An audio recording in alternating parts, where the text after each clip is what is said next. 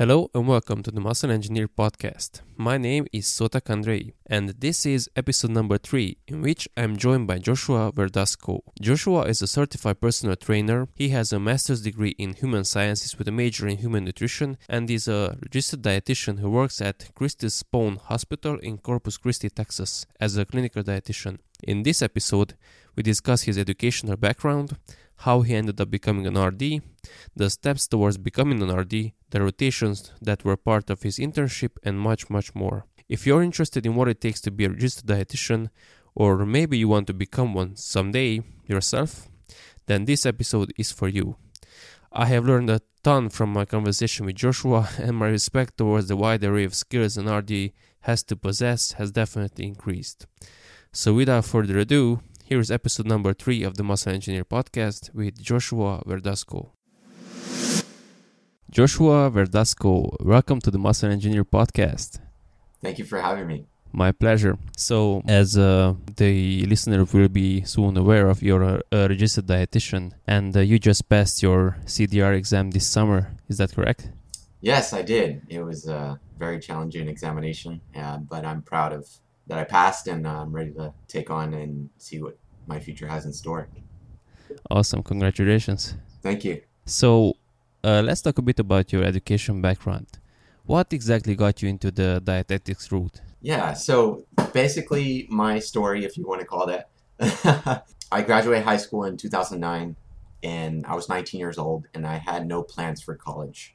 Uh, I started working at a pawn shop that year in 2009 in September. And if any of you have ever seen those shows on TV, Pawn Stars, Detroit Pawn, it was a pretty interesting ride. And we would get all sorts of items that people would try to pawn and sell uh, at the pawn shop. So it was a very fun job. And uh, I had that job for about two years, from 19 to 21 years old. And, you know, I was very young and I was enjoying, you know, the paychecks and just having fun. Uh, but then I started to look around and see my coworkers who have been there for 20, 30 years and ask, started asking myself, hey, do I see myself here for that long doing the same thing? And so that kind of just started to trigger my thoughts or my aspirations to try looking into school. And at 21 years old, I started um, at a university, uh, Texas A&M University Corpus Christi, for exercise science. And that's where I began in 2011, where I started getting into lifting weights. And uh, like every other young guy, you know, you, you're really enthusiastic about it and you're having fun with it and you're making all kinds of gains.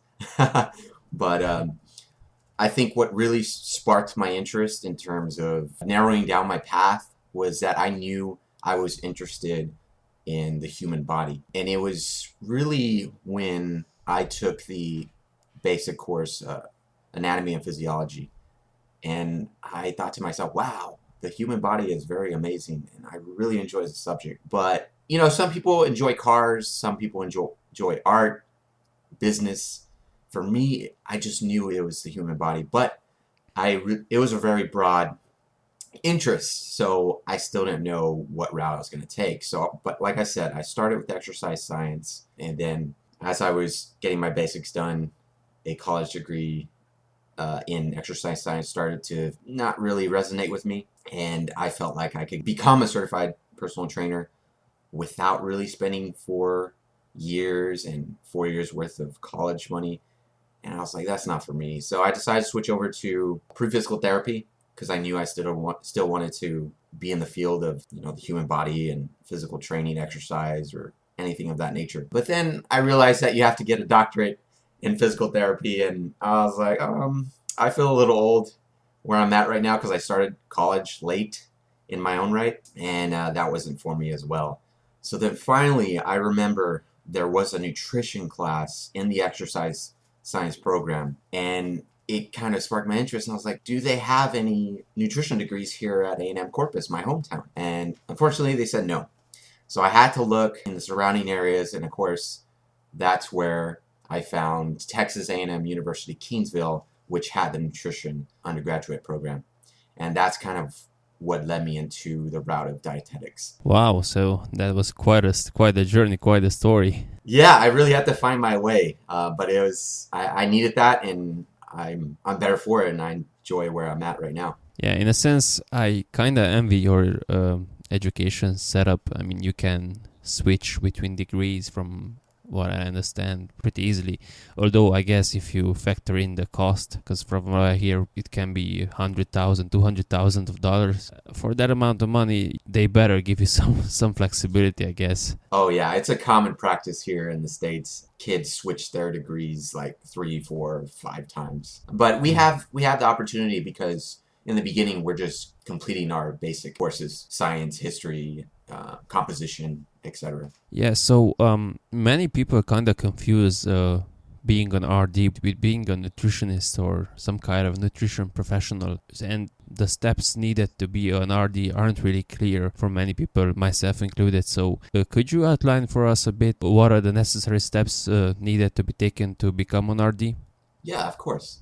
So, there's not that many steps, but it's uh, very strenuous and takes a while. So basically, students who have a bachelor's degree and verification statement from the Accreditation Council for Education and Nutrition and Dietetics, which is known as ACEND. That's an accredited didactic program in dietetics, uh, which once completed with that undergraduate program and that verification statement, they then can apply to the dietetic internship of their choosing. And once you're there, you would have to complete that and these internships vary depending on which city or state you're in, and it can range from six to 12 months. Uh, the internship. Uh, once you complete the internship and you fulfill its requirements, you are then eligible to take the CDR examination for dietitians and, of course, pass. And um, so that's basically it. You have to have a bachelor's degree, first and foremost.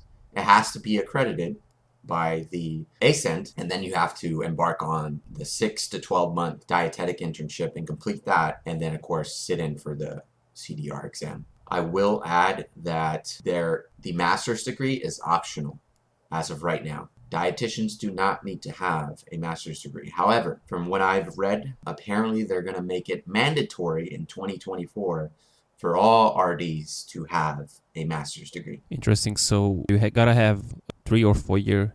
How long is it that in the US uh, usually? Three years. Uh, yeah, three to four years. It just depends on you know if you're taking summer classes, if you have the finances, etc. So that's three years, let's say, and then you have the one you mentioned for the dietetics itself. So that's mm-hmm. like two years. The internship. The internship. Uh, no. Before just... before the internship, so you don't need you only need the uh, bachelor degree. Don't you yes. need to take some classes? You just gotta have some sort of prerequisite classes. Yeah, basically that bachelor's degree has to be with that program that's accredited, so oh, it meets the requirements mm. for the DPD or the ACEND. Uh, so mm. that automatically qualifies you to be be an applicant for the dietetic internship. So, like you said, there are certain classes within that uh, program. Mm. So you can't just be a history ma- history minor or, so, or how you call it in the US. No. Have a bachelor's no. in history and then go be an RD. Yeah, you would be pretty versed in the history of dietetics. yeah, that's for sure. so, um, what were some of the classes that you had to take in order to be eligible for that internship? Excellent question. So, basically, the program's curriculum includes broad foundations of knowledge in the fields of biochemistry, microbiology, human anatomy and physiology, management, education, communication, and psychology. Those are kind of the broad courses, which means that someone from Texas, someone from you know New York, other states are basically going to have the, basically going to have those basic classes. Now, within that, my uh, department or my undergraduate program has specific courses in the fundamentals of nutrition, life cycle nutrition, medical nutrition therapy, cultural and community nutrition, food science, and food service management. Those were the classes that were in my undergraduate program because they may vary from different programs throughout the US. Wow, so that's quite a comprehensive list. It really is. It, it's a broad spectrum of basic nutritional courses, uh, food service, and etc. What were some of your favorites, and uh, also what were your least favorite classes? Oh, everyone has some of those. Uh, so basically, my favorites were what I mentioned earlier: uh, anatomy and physiology. I know those these are not really nutrition related, specific related, but I just really enjoyed learning overall about the human body. So anatomy and physiology one and two, of course, advanced nutrition one and two, uh, and biochemistry. Biochemistry was very challenging, but I guess I like you know the molecular biology in that, and I really enjoyed it. And my least favorite would have to have been, at the time, medical nutrition therapy. And that may come as a surprise because now I really enjoy it and I really love it. And um, obviously, because it's part of my practice right now at the hospital. Uh, but at the time, I, I, did not really enjoy it, to be honest. uh, food service classes, anything to do with food service, I just really didn't care for. And then, of course, uh, inorganic chemistry one and two. I just did not like the inorganic chemistry.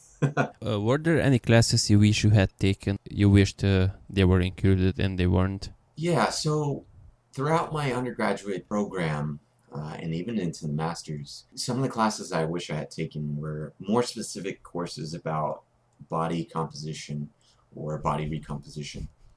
And only because one of the biggest problems we have here in the US is uh, overweight and obesity. And I feel like as dietitians, we need to be very well versed in energy balance and why, um, what are some of the causes related to obesity and the fundamental scientific conclusions about how someone gains body fat and or can lose it or enhance muscle or increase muscle. And because that's what we need to do as practitioners is understand first and foremost, you know, how does someone gain weight and how can we help them lose it. Some other classes I wish I've taken more clinical courses because we only had two medical nutrition therapy classes. And I personally feel that was just not enough just to have two courses throughout our whole uh, undergraduate program. In another class I wish I had taken was nutrition counseling and education. This specific undergraduate program did not have that, and I feel that I really had to go out of my own way outside of the education uh, and learn that for my own self. And it's crucial in the field of dietetics. So yeah, those are some of the ones I wish I had taken. I'm curious, did you have any disagreements with the professors or have you had any interactions where you felt like the information they uh, conveyed was outdated?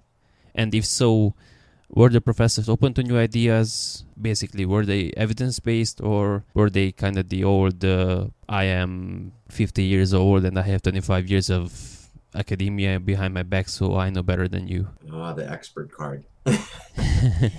um, yeah, so we did not have a lot of uh, nutrition professors because it was kind of a small uh, program. So, to be honest, we had just three uh, professors that would teach all the nutrition courses. And from my experience, and obviously taking classes under them, they all understood energy balance. And I will say none of them were versed in sports nutrition, body recomposition. So, there was one time where I had expressed to one of my nutrition professors how much protein I was taking.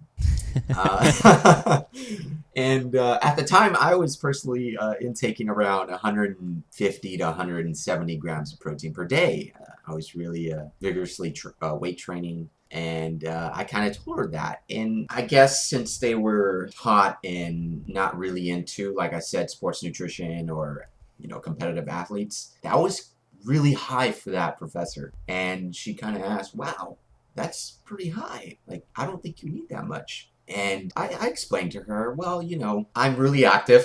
I'm lifting a bunch of weights, and uh, and you know, this is one of the this is the only way that I will be able to build muscle tissue. And just like, hmm, I don't think that you should be taking that much. And I was like, okay, you know, well, um, have you worked with any athletes or, you know, what what are your thoughts? Just tell me your thoughts in depth. And she just kind of basically said, well, you know, the RDA is 0.8 grams per kilogram. And I was like, yes. Um, however, that's for the average healthy individual. I'm not assuming they are lifting weights three to five times a week. Um, so therefore, that's appropriate for them. And she didn't. She wasn't really trying to tell me I was wrong, but she was just kind of shocked that it was uh, my protein intake was that high. Other than that, there was no real other disagreements with the professors, and the curriculum was fundamental in my uh, experience. Basically, the professors taught from the textbooks and didn't really have strong personal bias to ketogenic dieting or intermittent fasting or anything like that. They just went from the textbook here's energy balance, you know, here's the macronutrients, and this is what you need to learn. Um, so I, I, was kind of fortunate in that regard that they didn't try to sway us to a specific way of thinking about nutrition. I will say though that my fellow students were, what I noticed was that they were still being swayed away by the fitness industry, even though they were uh, in the nutrition program and taking these classes. So they would fall into the traps of one way of thinking about nutrition and exercise and they come into the class and talk about it, whether it was uh, veganism or uh, ketogenic dieting or uh, something that sparked their interest and they felt that this was the only way. And to be honest, I didn't feel like a lot of students knew or respected or understood energy balance as well as we all should have. Um, so those were kind of the, the few disagreements with the professors, but other than that, they were pretty much set on the basics and the fundamentals. Yeah, I um, I think that's uh, on the positive side at least. She was just curious, wasn't trying to sway you because I had an nutrition professor and she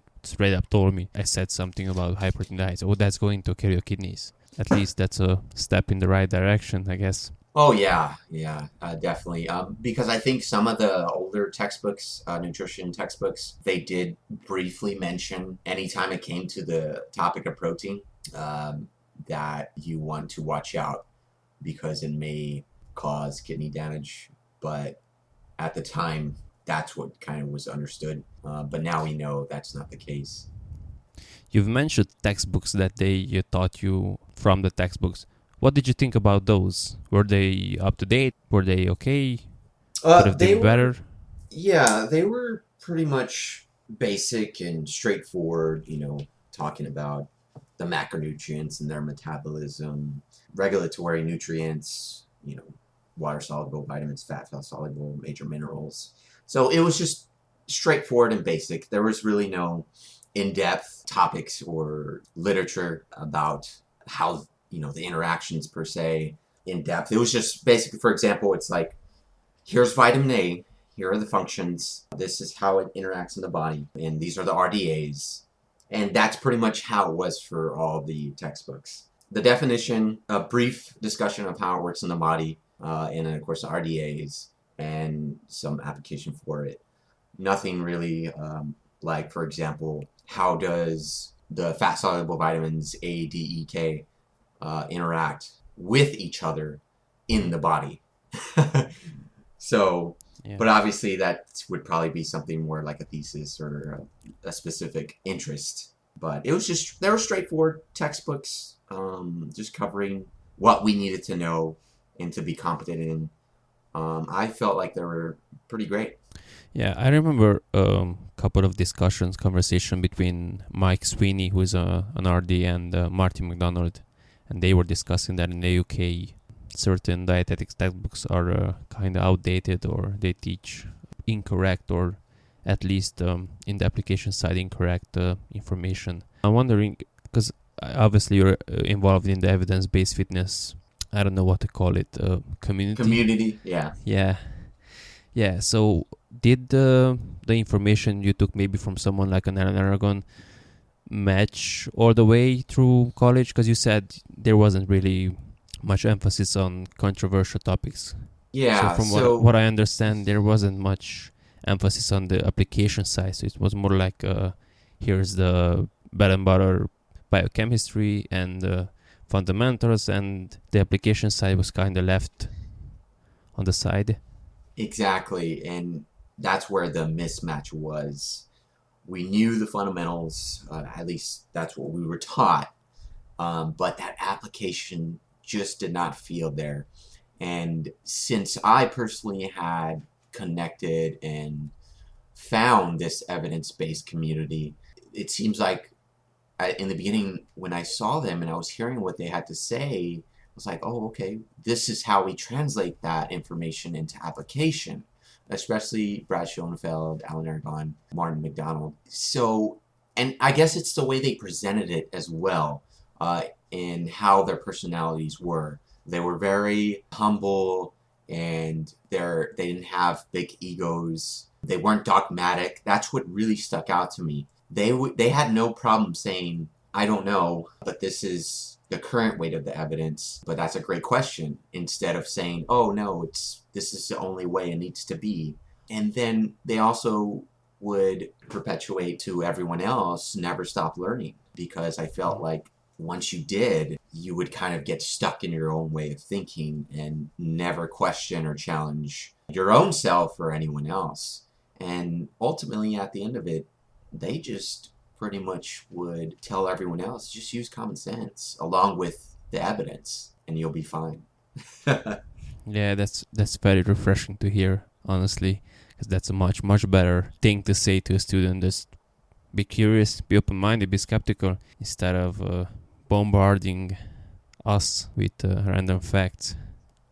Yeah, we get enough of that right now, especially with social media. Were there any things that you were taught that you knew were rubbish? Like, for example, I don't know how much is is this actually thing. Because for a long time, I've always heard, and I certainly experienced this with uh, Roma- in here in Romania that the breakfast thing that's a diehard attachment that you must eat breakfast.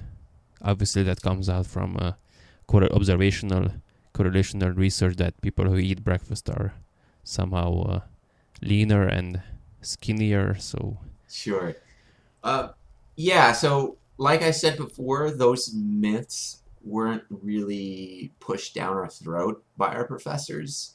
So it wasn't like they felt okay, everyone needs to eat breakfast. It was more, what does the textbook say? And that's what we're going to teach. It was funny because one of my other professors, Dr. Daham, he would always he would always joke about it. And he would say, whenever he was reading from the textbook or or the slides that he created, he would say, according to them. and he would say that because the way he was thinking was look, this is what the textbook that I decided to choose or they told me to select. And this is what the textbook has to say. It's not what I'm saying, but it's what the textbook is saying. So, according to them, this is what they say about nutrition. And this is what I need to teach you. And this is what you need to learn to pass the test. So, I found that pretty humorous and interesting. That's one of the most frustrating things I uh, encounter with college. Even if you kind of know that something is not true, you have to give that answer. Otherwise, you don't pass the test. Yeah, so there's that dynamic in there. And he kind of just left it to us, up to us to take what we wanted and discard what we didn't want in terms of whether or not it was a controversial topic. But at the same time, I appreciated that because he didn't have, he wasn't trying to push anything down our throats. He didn't have any strong ties to any particular theory or philosophy in terms of nutrition. He just spoke or uh, lectured what was fundamental, you know, moderation, consistency, and using common sense. So I, I appreciated that. And so, kind of coming first full circle to your question, there weren't really myths that were perpetuated by the professors, but within the students, they'd have they come up with their own ideas about nutrition from what they had learned outside uh, in fitness or the nutrition uh, industry. Yeah i can i can imagine what that's like because i studied food science so that's not technically not exactly nutrition and i still had my fair share of stupidity. So i can only imagine what it must be like if your your whole degree is revolving around nutrition yeah and just to add to that i think in terms of myself and my classmates and of course you know they were great individuals and i have nothing bad to say about them.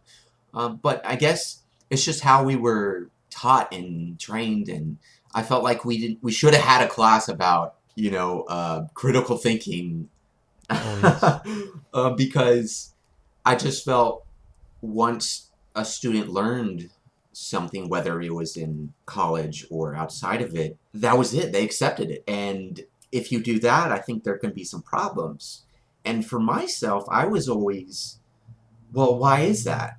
Uh, I always had an inquiring mind, and uh, I would go in depth to research it, figure out all the uh, sides of it, and kind of formulate my best interpretation of it. it obviously, that's critical thinking. And I think uh, a lot of my classmates didn't seem to have that, uh, whether it was their fault or they chose to not, not to uh, have a critical mind. I, I, don't know. That's beyond me. But that's one of the things I, I kind of would always think about during my time there. Yeah, that's honestly I think, and I'm certainly not alone in this. That's the one of the biggest pitfalls uh, uh, in modern education is this um, overemphasis on facts and not enough on uh, yes. critical examination of, or even uh, how to have a scientific mindset. Because I've seen, for example, some recordings with Neil deGrasse Tyson, and he was wondering how we got there. That people are uh, celebrating that they finished school instead of being sad and uh, they are joyful that I no longer have to read books instead of being actually disheartened that it, this period is over. So there's obviously there's a mismatch and there's a disconnect there somewhere. Interesting. If anything, I was actually very excited that I was able to now read and research my own uh, information that was uh, important and exciting to myself once I finished college. So I was well, excited yeah. for that. Well, yeah, because because you were actually interest, interested in what you were learning. But uh, if exactly. you're just there to have the degree, because most of my classmates were, which in a sense it's sad because that education got uh, mutated, or I don't know how to how to call it, into this degree hunting or diploma hunting instead of being a educational journey. No, that's a good point, and if anything, that's what it seems like nowadays. At least for certain uh, degrees. Yeah. So going back to our conversation, um, the internship, uh, what was it like? What did you have any expectations going into it? Did it match your expectations? Did you know about it or yeah, was it so, uh, unknown? Yeah, so basically we were given a full schedule from August all the way till the next year in May. So we knew exactly where we where we were going and how for how long and uh, what were the emphasis within those rotation sites. So in the beginning, I was pretty nervous. I really didn't know what to expect, uh, especially that I had never set foot in the hospital in regards to employment or working there or volunteering. So I just had no idea uh, of what to expect in the hospital setting. I was basically nervous, and I had never wanted to work at a hospital. I never wanted to set foot in the hospital. And every time I would go for a relative, it was just like, get me out of here. so I and, hate I hate that smell. Yeah, exactly. And, and I that was probably the number one thing. I hated the smell. but so yeah, we started off, or at least I did. The first 15 weeks was considered the medical nutrition therapy rotation, and that was from August all the way to December. And the first five weeks I started at a small 50 bed hospital in Kingsville, and um, that was considered our first medical nutrition therapy rotation. And within that, uh, we were basically shadowing the dietitian on staff and learning from them. And they were kind of introducing us to the staff there, the nurses, um, all the locations that we needed to be aware of, and of course the daily functions of the dietitian. And that was the first five weeks. After that, and we can come back to it to explain all the day to day things that I, I, I experienced, but I'm sure. just going to give a brief overview of the rotations. Uh, after those five weeks at that hospital, I went to a children's hospital here in my hometown for one week, and uh, that was pretty interesting because I had really never seen a hospital for children, pediatrics, um, especially in the uh, NICU and the PICU, so the ICU uh, scene. And that was an experience as well. Seeing babies the size of your palm uh, was pretty insane. After one week there, it was short lived and it was a massive hospital. So I wish I had a little bit longer time there, but um, it was is a good exposure. Then from there, the next five weeks, I went back to that small 50 bed hospital for the ICU uh, rotation and staffing. So basically, I would have a few like one or two weeks to where I would do all of the functions of the dietitian on staff just to give me that comprehensive um, situational experience. Then from there, we went to a dialysis mm-hmm. center for our renal rotations for two weeks. That was very interesting because I really enjoyed it because of how narrowed uh, it was in terms of the scope of practice for the dietitian. All they needed to know was how does the kidneys work? How does nutrition impact the fine balance of that? How the kidney filters, well, no longer, but the synthetic filter for these individuals and how nutrition played a role. And um, I really enjoyed that rotation. Um, I guess it was uh, just this is all you needed to focus on, so get really good at it um, and you can help the patients manage uh, their nutrition. And then after that, I went to a long term care facility for two weeks. Um, I didn't really enjoy it, to be honest. Personally, it's just more that you have to do monthly checkups on all the patients at that facility, make sure they're not losing any body weight, uh, make sure that their intake is adequate and if they had any pressure wounds. Eh, so it was more, they had to see so many patients and document on them that there was no fulfillment in that because you were just in front of a computer all day. Um, so that those were the first 15 weeks, and I guess I'm getting too in depth in each one, and I'll kind of speed it up here, and then you can kind of ask the questions from there. Our next eight weeks was the food service management, and that was from January to May and I was at the Spohn Kingsville Food Service for four weeks. So basically at the same hospital, 50 bed hospital, but this time I was working with the food service and the kitchen staff, all the services provided for that hospital. Then I moved on to the CCISD school food service for our community uh, for four weeks, and that was pretty fun as well. And then from there, I went to my final major block of rotations, community nutrition, for seven weeks. I was at a local food bank for two weeks. Then I went over for Meals on Wheels for one week. And Meals on Wheels is a nonprofit organization that uh, cooks and prepares meals for elderly, the elderly who cannot drive to uh, a community setting or to grow to the grocery store because they are they can't drive or they can't get out of their wheelchair or anything that has a disability, uh, Meals on Wheels will provide and take meals to their house. Um, so it was a great experience there.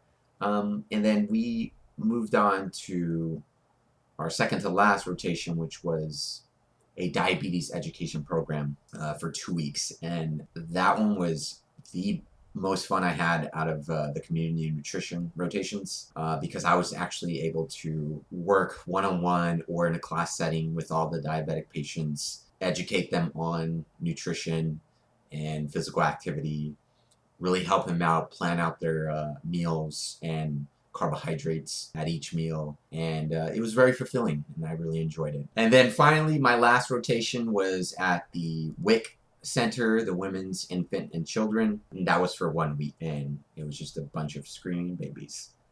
oh, I forgot one more. It was the expanded food and nutrition program uh, from the USDA, and that was for one week. And basically, that program was designed to bring awareness in terms of the My Plate from the government uh, and teach that to children in public schools or uh, low income families at a center. So it's just basically basic nutrition education for children in low income families. That's that's awesome. Uh, as an outline, I can definitely see it going wrong too because I had similar experiences where on paper it would look great and then you would kind of do nothing. Going back to dialysis uh, section, I've heard from dietitians that sometimes, for even if you have a patient with um, kidney disease, lowering protein intake would cause even more harm. Because, for example, if you lower protein too low, they could risk uh, muscle and bone loss, and then you, they would also be incapacitated and have kidneys that are not working. Have you heard this or have you seen something like that, or is the some procedure still lowering protein intake? Yeah, so great question. Basically, from what I know right now and the interpretation that I have, anyone on dialysis, they increase their protein back up to normal, you know, once they have that filtering system uh, going on for them. So, right there, there's really no restrictions.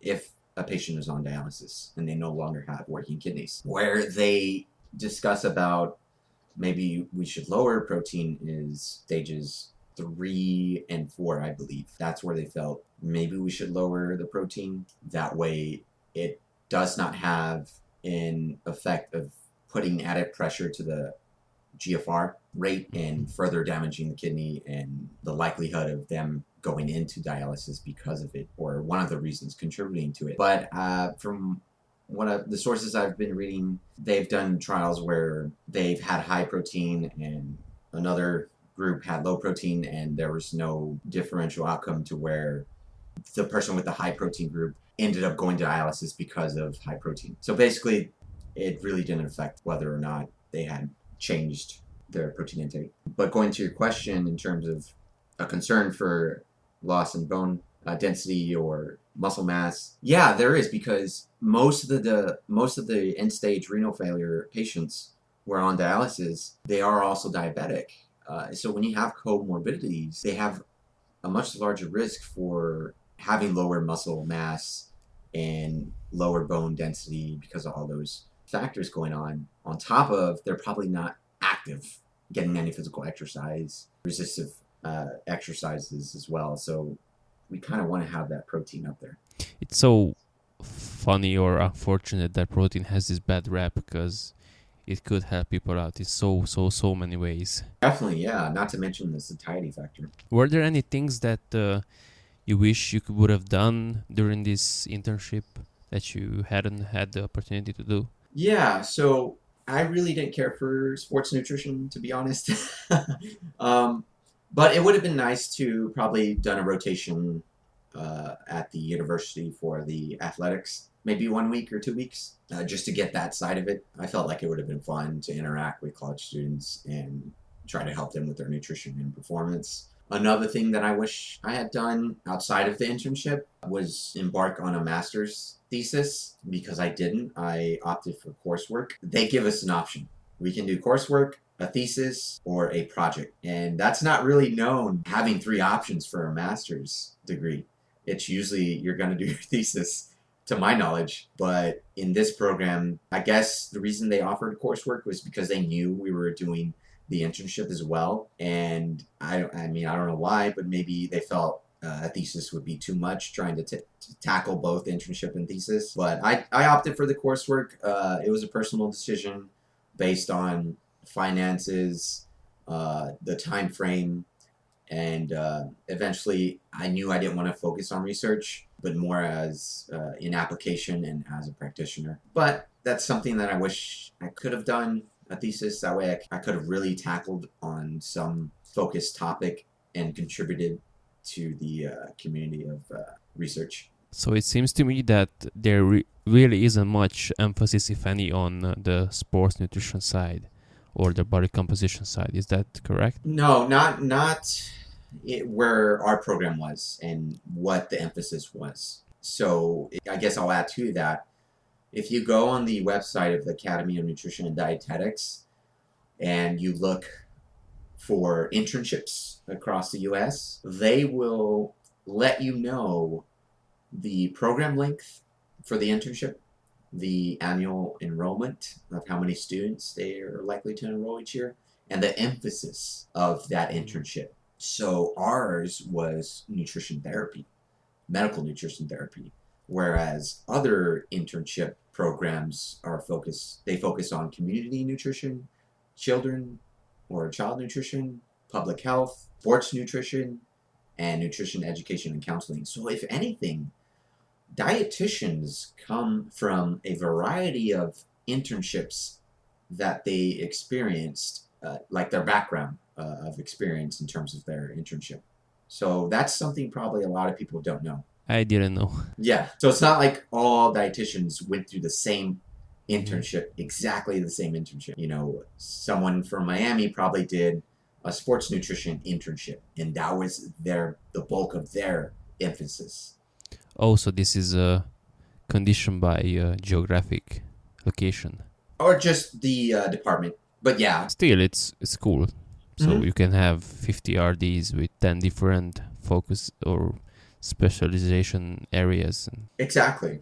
Yeah, so not all RDs are equal. No, you know, and that's a kind of something that a lot of people don't really uh, think of or realize. And for some RDs, I'm sure their ego can play into that because, and then we're pressured to know everything. So there's a lot of things tugging at that title. And even for me personally, right now, I feel like, okay, I should know everything as an RD if someone were to ask me. But I try my best to be like, okay, I am not well versed in child nutrition therapy.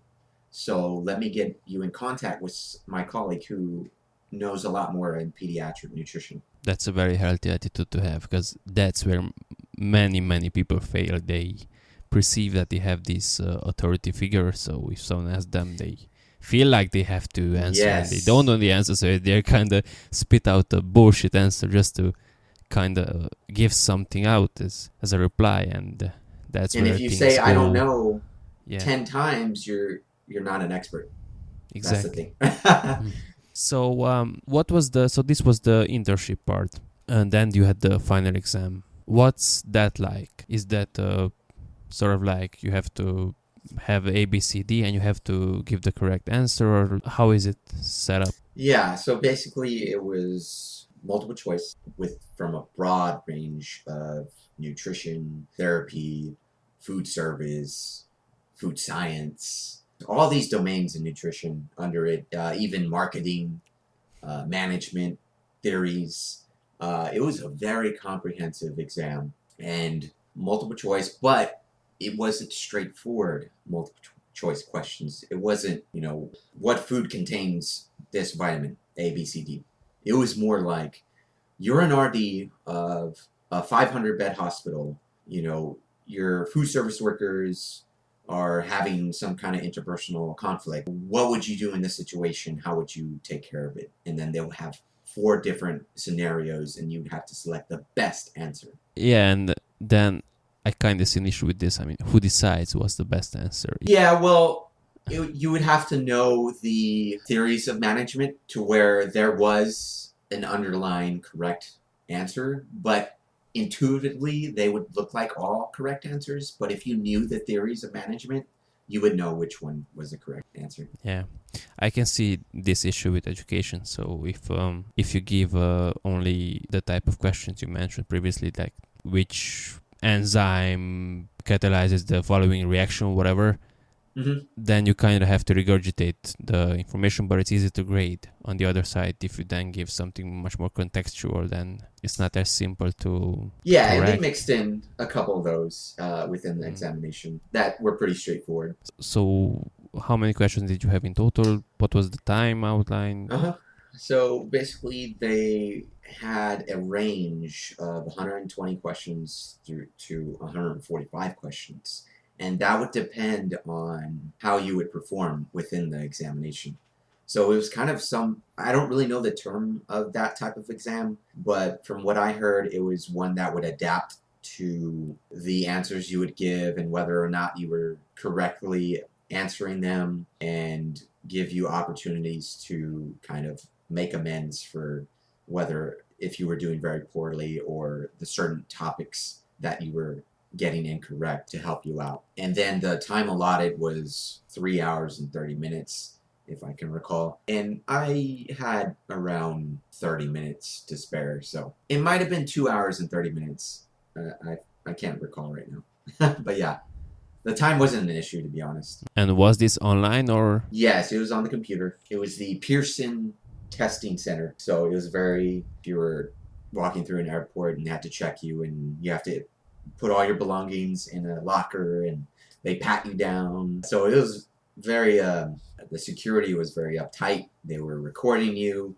You had to raise your hand. Once you were completed, you couldn't say anything. So they made sure that you weren't cheating. Interesting. Was there anything you would wish you could have changed? Let's say you could change the curriculum and retake it all over again. Would you change something? No, because I knew I had selected this internship close to my hometown, and I knew it was a medical nutrition therapy emphasis. So basically if I wanted to embark on sports nutrition, I would have went to another city or another state to get the curriculum I preferred or I wanted. But I guess within that medical nutrition therapy um, curriculum, I guess just more emphasis on the application, such as the nutrition education and counseling, more classes about that because it's great that you're teaching us about all the nutrition related diseases, but how are we going to perpetuate that or explain that to low income families, people with all different needs and psychological issues? Like, how are we going to be able to combat that or be ready for that, be prepared for that once we go out there on the field in the field? And I don't really felt like the curriculum prepared us for that. It was just more this is nu- the nutrition information you need to know. These are the guidelines, and you know, knock yourself out, have fun. Hmm. It was almost like they were uh, preparing uh, nutritional scientists instead of uh, professionals. Yeah, nutritional scientists, and also as if we were going to be giving presentations for the rest of our lives uh, at conferences rather than out in the community. They have to consider that Of some course. of you would want to pursue a PhD, for example. So I can see that side, but But all in all, to be honest, personally, I'm not a big complainer. Uh, if I want to embark on something, if I want to learn nutrition education and counseling, I'm going to personally go seek out and find the people who can help me and find the resources. So it really doesn't matter to me, to be honest. If you have a desire or you have an interest in something, you know, go find it. And if it's enough, you know, you're going to make a way or find a way to get what you want. So, what are your future plans? What are you doing right now? What would you want to do? Where do you see Mhm. yourself going? Okay, so like I mentioned in the beginning, I'm currently working at a very large hospital here in my city uh, as one of the clinical dietitians, and I'm really enjoying it right now. Um, we are currently understaffed. We need some more dietitians uh, so we can be able to see the patients more often instead of at our desk documenting all day. but that's what I'm doing right now. And I'm really enjoy it because I'm learning the nutrition education and counseling in the, in the acute care setting, as well as all the medical nutrition therapy, nutrition related diseases, and the guidelines, and then kind of questioning some of them. and uh, just really applying the information that I've learned throughout my education training internship. And it, it's really exciting because there's no end to this. Every day I get to go in and learn a little bit more, experience a little bit more. If I messed up, that's okay. I can come back the next day, and the next week, and the next month, and continue to learn and grow. So I'm really enjoying that right now. I don't want to be there for 30 years. I know that much. But for now, two to five years, gain that clinical experience. Obviously, be working on some other projects outside of that. And I guess in terms of those outside projects, I want to start seeing if I can find any opportunities for any speaking engagements uh, so I can give nutrition seminars, educate clients or patients on the fundamentals of nutrition or whatever the audience may need health, exercise, sleep, uh, just combining all those together. And I guess I've found a love for public speaking, which, you know, go back to 2011, you would have never thought that I, or I never wanted to ever get in front of people and, and speak to them. But I guess this education journey has changed that for me. Um, and just enjoy the fruits of my labor. You know, eight years of hard work from working full time in a pawn shop and going through all my part time jobs throughout undergrad and education itself and the internship. You know, it's just a good feeling right now to finally see uh, everything come into where I saw myself and, and just enjoying everything right now. Um, and of course, at the end, like everyone else, I want to open up my own practice uh, and incorporate all the components of health, uh, like I just mentioned physical exercise, nutrition, uh, sleep, and uh, mental health. So, those are some of the future plans I have. Awesome, and uh, you definitely have the right attitude, and I, I can foresee a bright future for you. So I am uh, I'm excited for you. See where you're going. Thank you. So before we get into the final question, maybe we, uh, you could let uh, listeners know where they can find you, your social media, where they can follow you, that kind of stuff. Yeah, so it's just my name. uh, you can find me on Facebook, Joshua Jedediah Verduzco, and um, we can have that spelled out. But just type in Joshua Verduzco, and um, you can find me on Facebook, Instagram. It's the same thing, Joshua Verduzco. I don't really use Twitter. I, I need to get on that. um, Snapchat's the same, Joshua Verduzco. I haven't put out any YouTube uh, videos yet. Uh, but maybe in the future I will once I start my speaking engagements. So yeah, that's where you can find me. I don't have a website yet either, but in the future I want to. Definitely, I will put all those in the description below the podcast episode. Mm-hmm. So with that, we arrived to the final question of the of the show, and that is, what is your definition of success? Ooh, this is a good one. So my definition of success would be that you enjoy where you are right now in in every aspect or component of life, whether it's family, relationships, uh, career. I personally think that is the definition of success because I don't think anyone has ever said, okay, since I'm I made this, I accomplished this, I completed this education, or I completed this career goal. Now I am successful. I think it's where most people find it, and myself is looking around, what am I doing right now? Are my family, friends in good health? Am I in good health? Am I doing something that I love? That is what I consider the definition of success. Awesome. Thanks a lot for that. And with that, I would like to thank you for joining us today, for imparting your knowledge, and most importantly, your time. Thank you for having me. I appreciate it. And this was uh, pretty fun. I enjoyed it. Awesome. Take care. You too. And that was episode number three of the podcast with Joshua Verduzco. I hope you took at least one thing away that can benefit you in some way. Make sure you check out Joshua on the social media platforms he mentioned. As always, any feedback is appreciated. If you've liked this episode, feel free to share it, and if you feel extremely generous, please leave a review on iTunes. You can get in touch with me on Facebook or Instagram. The podcast is also available on YouTube if you prefer to listen to it there. And with that, we round up this episode. Until next week, take care.